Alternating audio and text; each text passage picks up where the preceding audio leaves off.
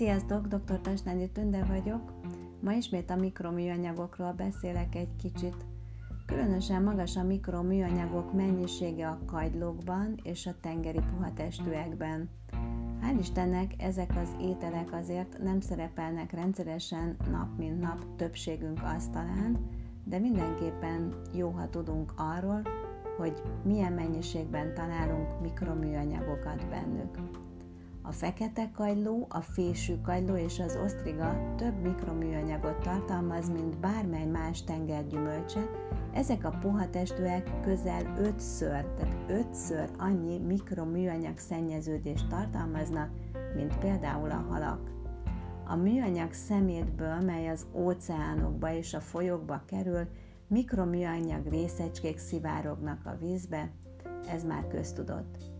Kis mennyiségben ez a szennyeződés már szinte mindenkiben kimutatható.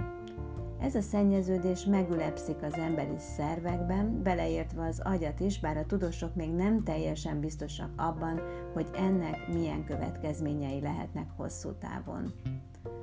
A puha testűek átlagban grammonként 10,5 mikroműanyag részecskét tartalmaznak, míg a páncélosok, mint a garnéla vagy a tarisznyarák 8,6-et, a halak pedig átlagosan szerencsére csak 2,9-et. Azok a puha testűek a legszennyezettebbek, amelyeket Ázsia partjainál fognak ki, bizonyára azért, mert ott dobják a legtöbb műanyagot a vízbe. A kutatók áttekintették 50 korábban publikált tanulmány eredményét a témában ahhoz, hogy megbecsüljék nagyjából mennyi mikroműanyag jut a szervezetünkbe, amikor tengergyümölcsei ételeket fogyasztunk, amelyek egészen divatosak napjainkban. A puha testőek fogyasztása azért különösen kockázatos, mert az egész állatot elfogyasztjuk, míg a halaknak vagy a rákoknak csak bizonyos részeit. A kutatók szerint a mikroműanyagok ártalmasak az emberi szervezetre, bár a pontos hatás még nincs leírva és teljesen tisztázva.